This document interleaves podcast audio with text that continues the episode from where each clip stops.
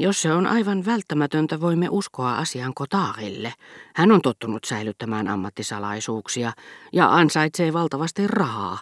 Hän ei koskaan käyttäytyisi niin kuin joku puolivillainen apuri, jota on pakko voidella. Menet tiedä, vaikka hän ottaisi vielä sanoakseen, että ruhtinatar oli valinnut juuri hänet välittäjäkseen. Siinä tapauksessa meitä ei vedettäisi esiin ollenkaan. Välttäisimme kiitollisuuden purkaukset, ilonilmaisut, korulauseet. Herra Verderan lisäsi sanan, joka tarkoitti juuri tämän tapaisia liikuttavia kohtauksia ja lauseita, joita hän halusi välttää. Mutta sitä ei voitu minulle tarkkaan toistaa, sillä se ei ollut ranskankielinen sana, vaan tuollainen termi, jollaisia perheen keskuudessa käytetään tietyistä asioista, etenkin kiusallisista asioista, nimenomaan silloin, kun niistä halutaan puhua asianomaisen aikana siten, että nämä eivät ymmärrä. Tämän tapainen ilmaisu on yleensä nykyaikainen jäännös perheen menneisyydestä. Esimerkiksi juutalaisperheessä se on jokin kulttiin liittyvä, yhteydestään irroitettu termi, ehkä peräti ainoa hebreankielinen sana, jonka nyttemmin ranskalaistunut perhe vielä tuntee. Vahvasti maaseutuhenkisessä perheessä se on kyseisen paikkakunnan murresana, vaikka perhe ei enää puhu eikä edes ymmärrä murretta.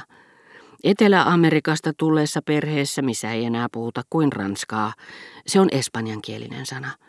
Ja seuraavassa sukupolvessa termi on olemassa vain lapsuusmuiston muodossa. Mieleen tulee kyllä, että vanhemmat ruokapöydässä viittasivat puheissaan tarjoileviin palvelijoihin ilman, että nämä sitä ymmärsivät lausumalla tietyn sanan. Mutta lapset eivät tiedä, mitä tämä sana oikeastaan tarkoitti. Oliko se espanjaa, hebreaa, saksaa, murretta Oliko se edes koskaan kuulunut mihinkään kieleen, vai oliko se erisnimi tai kokonaan keksitty sana? Ongelma selviää vain siinä tapauksessa, että asianomaisella on elossa oleva isosetä tai vanha serkku, joka on käyttänyt samaa termiä. Koska en tuntenut yhtään Verderäänien sukulaista, en ole voinut tarkkaan toistaa kyseistä sanaa. Oli miten oli, se sai varmaan rouva Verderäänin hymyilemään, sillä tämän tavanomaista kieltä yksityisluontoisemman, henkilökohtaisemman, salaisemman kielen käyttö herättää niissä, jotka sitä keskenään harrastavat, itsekeskeisen tunteen, johon aina liittyy tiettyä tyydytystä. Tämän hilpeän hetken mentyä ohi. Mutta jos kotaa puhuu siitä, huomautti rouva Verderan. Ei varmasti puhu. Hän puhui siitä kyllä, minulle nimittäin, sillä häneltä sain kuulla asiasta muutamaa vuotta myöhemmin, vieläpä sani etten hautajaisissa. Pahoittelin, etten ollut tiennyt sitä aikaisemmin. Ensinnäkin olisin nopeammin päätynyt ajatukseen, ettei koskaan pidä kantaa kaunaa ihmisille, ei tuomita heitä jonkin muistamansa ilkityön mukaan, sillä emme tiedä mitä hyvää heidän sielunsa on joskus toiste voinut vilpittömästi haluta ja saada aikaan. Ja samoin saatamme erehtyä aivan yksinkertaisesti myös odotuksissamme. Sillä moitittava käytös, jonka kerran olemme panneet merkille, palaa takaisin. Mutta sielu on rikkaampi, sillä on monta muuta käytöstapaa, jotka palaavat nekin samassa ihmisessä, ja me kieltäydymme tunnustamasta niiden rakastettavaa luonnetta hänen pahan tekonsa takia.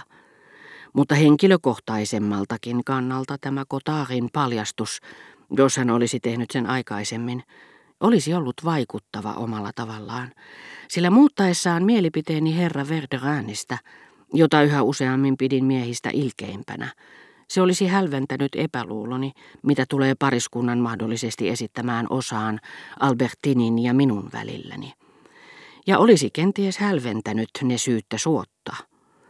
Herra Verderanilla oli hyveitä, mutta hän pystyi silti kiusoittelemaan jotakuta aina julmimpaan vainoon saakka, ja hallitakseen pikku sisärengasta ei kaihtanut pahimpiakaan valheita, tai epäröinyt lietsoa mitä aiheettomimpia epäluuloja, katkoakseen vakituisten väliset ystävyyssuhteet, jos niiden ainoana päämääränä ei ollut pikkuryhmän vahvistaminen. Tämä mies pystyi olemaan epäitsekäs, antelias, tuomatta sitä julki, se ei välttämättä tarkoita, että hän oli herkkätunteinen tai sympaattinen, oman tunnon tarkka, totuutta rakastava tai aina edes hyvä. Osittainen hyvyys, missä ehkä oli jäljellä jotain perua isotätini tuttava perheestä, oli hänessä ilmeisesti olemassa jo ennen kuin tutustuin kyseiseen tapahtumaan, niin kuin Amerikka ja Pohjoisnapa ennen Kolumbusta. Siitä huolimatta herra Verderanin luonne paljasti minulle keksintöni hetkellä uuden ja odottamattoman puolen.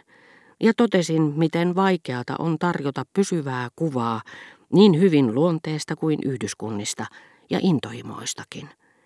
Sillä se muuttuu siinä, missä jälkimmäisetkin, ja jos yrittää valokuvata sen, mikä siinä on suhteellisen staattista, sen näkee tarjoavan peräjälkeen erilaisia vaihtoehtoja, mikä tietää, ettei se voi pysyä aloillaan, vaan liikkuu häkeltyneelle objektiiville. Nähdessäni mitä kello oli, pelkäsin Albertinin ikävystyvän ja kysyin Bricholta Verderäänien juhlista lähtiessämme, voisiko hän ensin saattaa minut kotiin. Ajurini veisi hänet sen jälkeen perille.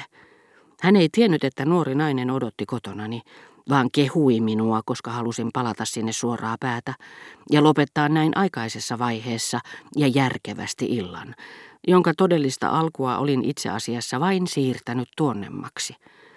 Sitten hän puhui minulle paronista. Tämä olisi epäilemättä tyrmistynyt, jos olisi kuullut professorin, joka aina oli niin rakastettava häntä kohtaan, ja toisteli, en koskaan juoruille, puhuvan hänestä ja hänen elämästään aivan estottomasti. Ja Brichon närkästynyt hämmästely ei varmaan olisi ollut vähemmän vilpitöntä, jos Monsieur de Charlie olisi sanonut, minulle kerrottiin, että te puhutte pahaa minusta. Brichot nimittäin piti paronista, ja jos hänen olisi pitänyt vedota johonkin tähän liittyvään keskusteluun, hän olisi ennen kaikkea muistellut sympatiaa, jota oli tuntenut paronia kohtaan, puhuessaan hänestä juuri niin kuin kaikki muutkin, eikä niinkään varsinaisia puheitaan. Hän ei olisi uskonut valehtelevansa sanoessaan, minähän puhun teistä kuin ystävästä, koska hän tunsi ystävyyden tapaista puhuessaan paronista – tässä aatelismiehessä oli juuri sitä tenhovoimaa, jota Borichot etsi seurapiirielämästä, eli kyky tarjota hänelle eläviä esimerkkejä siitä, mitä hän kauan oli luullut runoilijoiden keksinnöksi.